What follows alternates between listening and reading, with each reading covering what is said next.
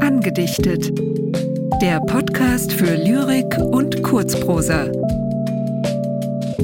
Von und mit Roger Otten und Anja Scheuermann.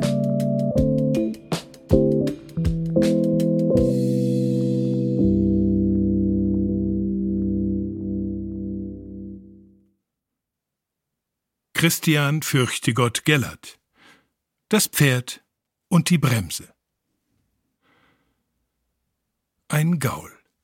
Der Schmuck von weißen Pferden, von Schenkeln leicht, schön von Gestalt, und wie ein Mensch, stolz in Gebärden, trug seinen Herrn durch einen Wald, als mitten in dem stolzen Gange ihm eine Brems entgegenzog, und durstig auf die nasse Stange an seinem blanken Zaume flog.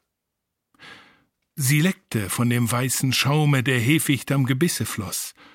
Geschmeiße, sprach das wilde Ross, du scheust dich nicht vor meinem Zaume? Wo bleibt die Ehrfurcht gegen mich? Wie, darfst du wohl ein Pferd erbittern? Ich schüttle nur, so musst du zittern. Es schüttelte, die Bremse wich. Allein sie suchte sich zu rächen. Sie flog ihm nach, um ihn zu stechen, und stach den Schimmel in das Maul. Das Pferd erschrak und blieb vor Schrecken in Wurzeln mit dem Eisen stecken und brach ein Bein. Hier lag der stolze Gaul. Auf sich den Hass der Niedern laden, dies stürzet oft den größten Mann.